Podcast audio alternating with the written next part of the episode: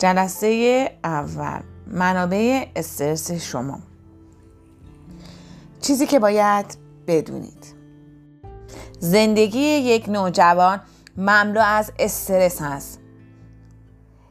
در این دوره امتحانات روابط دوستی روابط عاشقانه و کنکور وجود دارد که البته ما فقط می‌خوایم به چند مورد اشاره کنیم. هر نوجوانی با دیگری متفاوت هستش. طوری که روش دوست شما برای مدیریت استرس ممکنه با روش شما فرق داشته باشه. اولین قدم برای نوجوان شما شناسایی چیزهایی هستش که برای اون استرسدا هستش. مریم به خاطر امتحان ریاضی روز چهارشنبه استرس داره. او هر شب درس می‌خونه اما با وجود تمرین های زبان و تکالیف دیگری که داره نمی‌تونه به اندازه که می‌خواد درس بخونه. او احساس می‌کنه برای امتحان آماده نیست و به همین خاطر وحشت زده است. از سوی دیگه به نظر می‌رسه سارا هیچ استرسی برای امتحان یا انجام تکالیفش نداره. او تا جایی که می‌تونسته تلاشش رو کرده. و پذیرفته که ممکنه نتونه به قدر نیاز درس بخونه. چیزی که او رو تحت استرس قرار داده به خاطر روابط پدر و مادرش هستش که با هم مشکل پیدا کرده است. کدوم از این اتفاقها یا موقعیت ها برای شما استرسدا هستش؟ یک خانواده. برای مثال والدین شما طلاق گرفتن یا جدا زندگی می‌کنن. والدینتان با هم جر و بحث می‌کنن. شما دائما با خواهر یا برادرتان دعوا دارید. مدرسه یا دانشگاه. برای مثال امتحانات، نمرات، دبیران سختگیر داشتن یک سبک یادگیری متفاوت. سه روابط دوستی. برای مثال دوا و درگیری دائم با دوستان. خیانت آنها از دست دادن دوستان. دوستانی که از شما می‌خواهند رازشان را محرمانه نگه دارید. چهار تصویر بدنی. برای مثال دائما نگران وزن قد مو لکای صورت و اقلیت قومی خودتون هستیم روابط عاشقانه. برای مثال روابط جدید قطع ارتباط قبلی روابط پیچیده و مشکلزا داشتن انتظارات متفاوت از دوستی. مورد بعدی. مورد اذیت و آزار و قلدری قرار گرفتن. برای مثال دیگران دائم شما را جلوی نوجوانان یا بزرگترها مسخره می‌کنن.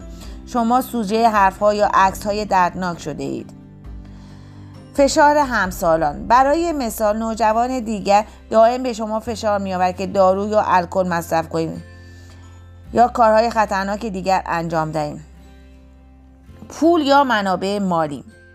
برای مثال شما و خانوادهتان پول کافی برای خرید کتاب، لباس مدرسه یا شرکت در کلاس های فوقلاده یا باشگاه نداریم یا برای خرید لباس و چیزهایی که دیگری به شما کمک می‌کنن تا با دوستانتان و بقیه نوجوانان همسان شوید پول نداریم. تغییر. برای مثال شما به یه مدرسه یا خانه دیگر می روید خواهر و برادر جدید متولد می شوند حیوان خانگیتان پدر بزرگ و مادر بزرگتان یا دوستانتان را از دست می دهید این فرست خیلی از رخدادها و موقعیت های بالقوه هست. می تواند به شما استرس وارد کنند و شاید هم از قلم افتاده باشد. اینا فقط مثال های رایجی از از منابع استرس نوجوانان هستش. استرس می‌تونه در طول زمان ایجاد شود. رخدادها و موقعیت هایی هستن که دو یا چند سال پیش برای شما اتفاق افتاده است. هنوز هم می‌تواند شما را تحت استرس قرار دهد. رخدادها یا موقعیت هایی که اکنون به شما استرس وارد می کنند یا در گذشته استرسزا بودند و در اینجا گفته نشده است را در دفتر یادداشت خود یادداشت کنید. با کوچ خود در میان بگذارید. بسیاری از اوقات موقعیت هایی که نوجوانان را تحت استرس قرار می دهند موقعیت هایی هستند که نوجوانان هیچ کنترلی روی آنها ندارد. برای مثال شما روی این موضوع که والدینتان با هم جر و بس می‌کنن هیچ کنترلی ندارید.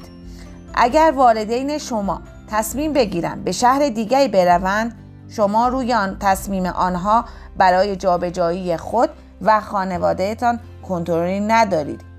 چیزی که شما می توانید کنترل خود را روی آن اعمال کنید. نحوه پاسخ و واکنش نشان دادنتان به این چیز هاست.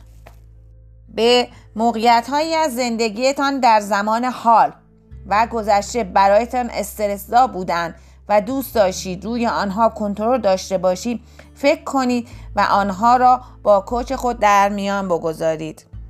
تا کمی بیشتر روی استرس و زندگیتان احساس کنترل کنید.